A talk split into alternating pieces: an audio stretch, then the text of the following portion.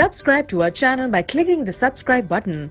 Click the bell button and enjoy the latest uploads from our channel. Question number 6. The position of three elements A, B and C in the periodic table are shown below.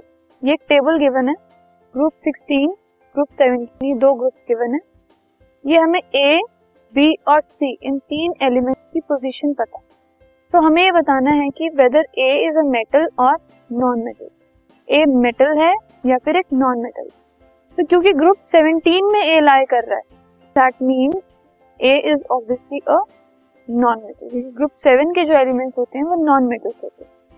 Second state whether C is more reactive और less reactive than A A और C की reactivity पे हमें comment करना है तो क्योंकि group 17 है तो ये एक हेलोजन ग्रुप है।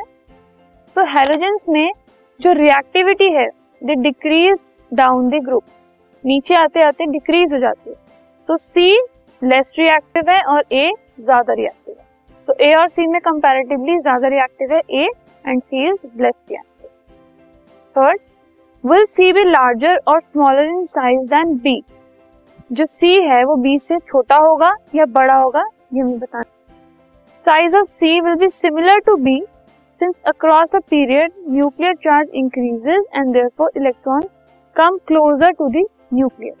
वो सेम सेम होगा थोड़ा, लेकिन क्योंकि जो इलेक्ट्रॉन जो न्यूक्लियर चार्ज है, वो इंक्रीज हो जाता है और एक जो इलेक्ट्रॉन है वो न्यूक्लियस के पास आ जाता है। हल्का सा छोटा होगा बट अप्रोक्सीमेटली सिमिलर होगा। Which type of ion cation और anion will be form by element A element A क्या फॉर्म करेगा? तो एक एनायन बनाएगा एलिमेंट ए क्यों?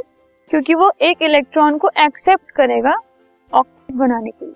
तो जो भी आयंस किसी भी चीज़ को इलेक्ट्रॉन को एक्सेप्ट करते हैं, वो एनायंस बनाते हैं। तो A will accept an electron to form octet इसलिए वो एक एनायन फॉर्म करेगा।